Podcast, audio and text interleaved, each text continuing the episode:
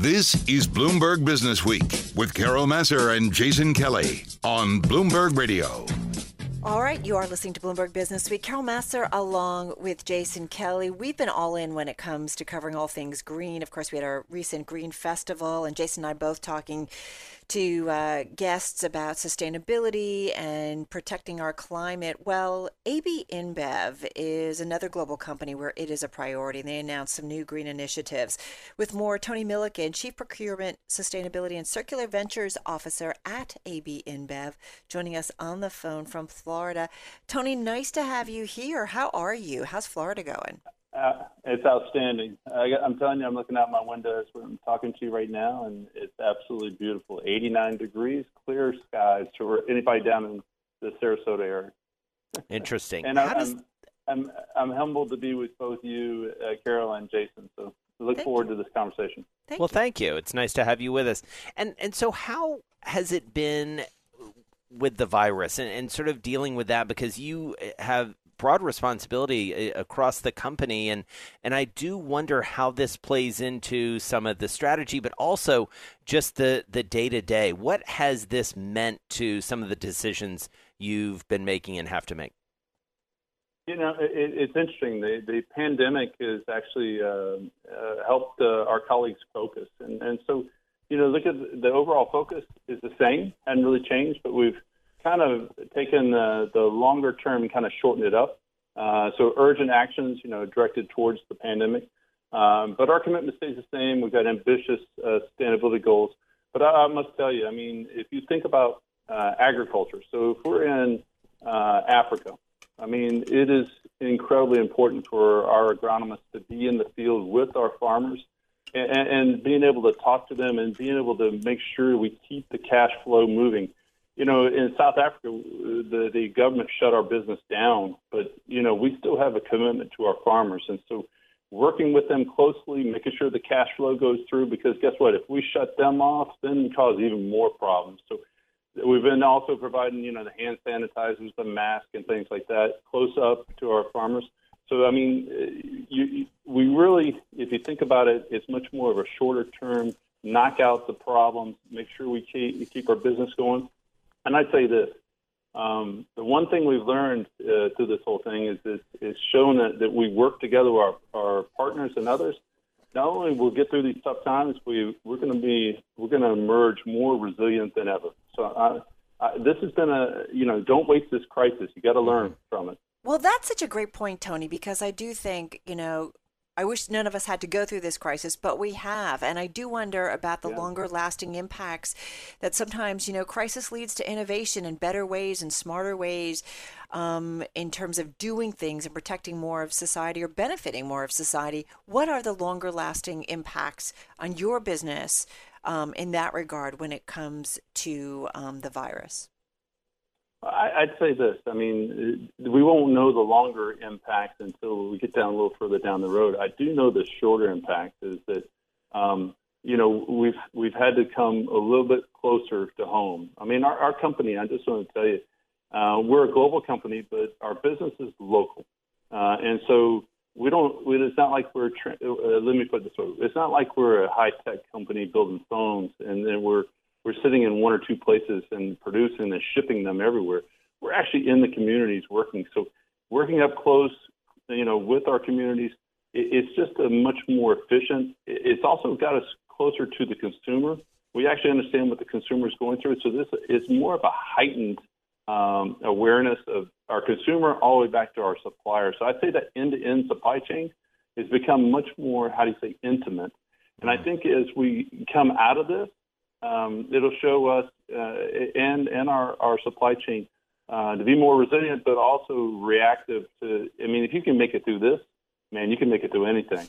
So right. I think the longer term, we'll turn that corner hopefully in 21 and get into 22. We'll see, you know, more of the things that you're probably looking for me to answer. I just don't have the answer at this point. So, Tony, as you and the management team and Carol and I have both spent some time with Carlos Brito, as you guys call him, over the years, Tell us about what you're hearing from your consumers, from your customers about this, because you are ultimately a consumer brand. And I know you have a very intimate relationship. You alluded to this with the supply chain, but also with your customers. How does it play into the conversations that you have all the way down to the end user, the end drinker, as it were?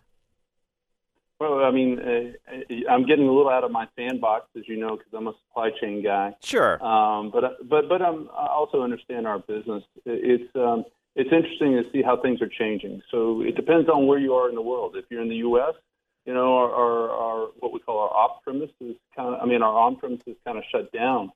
But you now look at how the consumer is in the retail market, and so you're seeing much larger packs that are being bought. Much more can than glass. So you're seeing a mix change, and we're seeing that across whether you're in the non-alc or you're in the alcohol business. Cans and large packs are what we're seeing. I don't think that's going to go away. I mean, we're planning on that mix change continuing. I think if you move into other areas around the world is how do you get closer to your consumer? And I mean by that last mile, how do you deliver directly to them? So they don't have to leave home and go through, you know, those tough areas to get our product. So I think there's a lot of things that we're now noticing. The consumer insights are there, and our business is obviously pivoting very quickly. I think you'll see our numbers whenever they do come out. I like how our company is responding to this pandemic. I work for Carlos Brito. I'm a direct report. He's a fantastic CEO. The ability, his superpower is just being able to deal with crisis. Right. And trust me, I've learned a ton from him. So, Tony, I alluded to this on the way out before we got to some news, but talk to us about some of these collaborations, because it does feel like one of the ways that you do, and we were talking about your customers, your end customers at the beginning, that you do kind of push this notion down into the broader world, which feels important. How do you decide on those? And talk to us about how some of them have been executed. Water.org is a fantastic partner. I mean, Gary White and Matt Damon, they're the partners that are behind Water.org.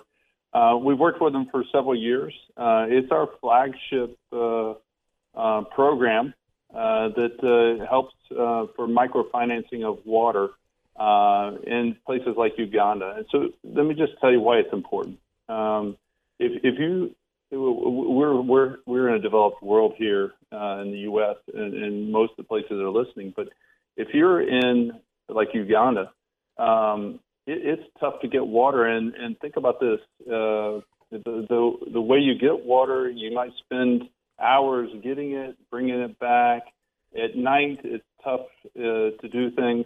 It's just very complex. And our ability to help, and what we've done so far with Water.org is we've impacted over 1 million people that don't have water access. And so that is where we bring Stella in. Stella's brand purpose is around water and dealing with the complexities of water and helping people. And then you bring Water.org in together. And so what that partnership has done, as I said, is delivered over 1 million. And that's through our consumers. Our consumers participating in Stella.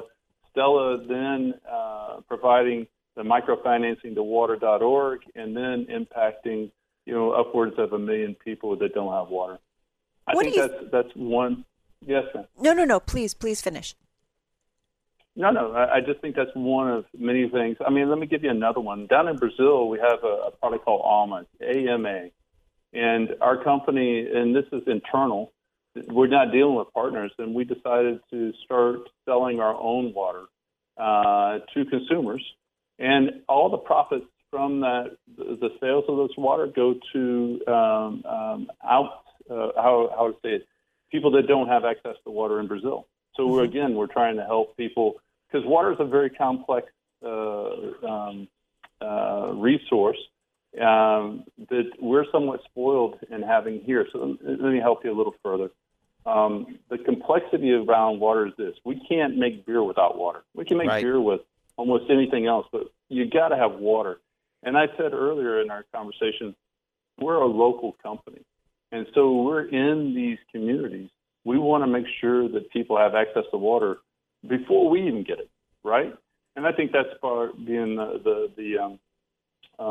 being partners. We have another program down in Colombia. Again, same thing.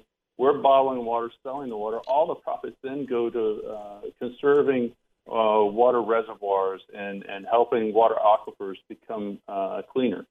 So if you want to talk about just water, we're there. If you want to go, think about this. Who would have ever predicted that there would be a Super Bowl ad about renewable energy? Right. I mean, we did it just a year ago with Budweiser. Why? Because we're going to be 100% renewable electricity. Matter of fact, if you think about it, every Bud Light and Budweiser in the U.S. is produced from renewable energy. Every beer in the U.S. will be produced under renewable electricity sometime towards the end of the first quarter of next year. And so we've got a wind farm, we've got a solar farm, and then I'll let you go on to something else. We made an incredibly aggressive target back on March of 17. We said it would be 100% renewable electricity by 2025. Now, I got to tell you, everybody in the world called me. It felt like everybody in the world. I got more emails, texts, and phone calls after that announcement that we made. It's saying, are you crazy? Because 2025 is 7 years, 8 years from there. And we're going to do this without buying certificates. We were actually looking at putting new assets in the ground, adding to the grid. So, you know, there are companies around the world that say they're 100% renewable, but they're buying certificates. Right. We have a commitment to actually create new electricity going onto the grid. And so right now, we're about 65% of the way there. And we're just sitting in 2020. And we've had the pandemic, but we're still making progress. And I hope by the end of the year, we'll be close to 70%. So it just gives you an idea of this, the power of scale. Right. I think whether it's our brand, you know, like Budweiser is about renewable electricity. Right. And really like carbon reduction. I'll give you another thing. If you think about what's going on out in the U.S., we've got electric trucks from BYD that we've got out on the West Coast, and we're delivering product on electrical trucks, you know, these big Class 8 trucks. We hope to have all our trucks there in the near future. So, I mean, it's every place around the world we're looking at how to reduce, say, our carbon footprint. How do we help water complexity? You know, it's not about, you know, you'll see people talk about water neutral. Well, water neutral to us means we're actually replacing water in the reservoir we're taking it. Which is great. And this is where we want to see people, you know, where it's not just neutral, but actually being positive and having a positive impact. Hey, Tony, we could talk to you for hours, but we've got to run, unfortunately. Tony Milliken, Chief Procurement, Sustainability, and Circular Ventures Officer at AB InBev, on the phone from Florida.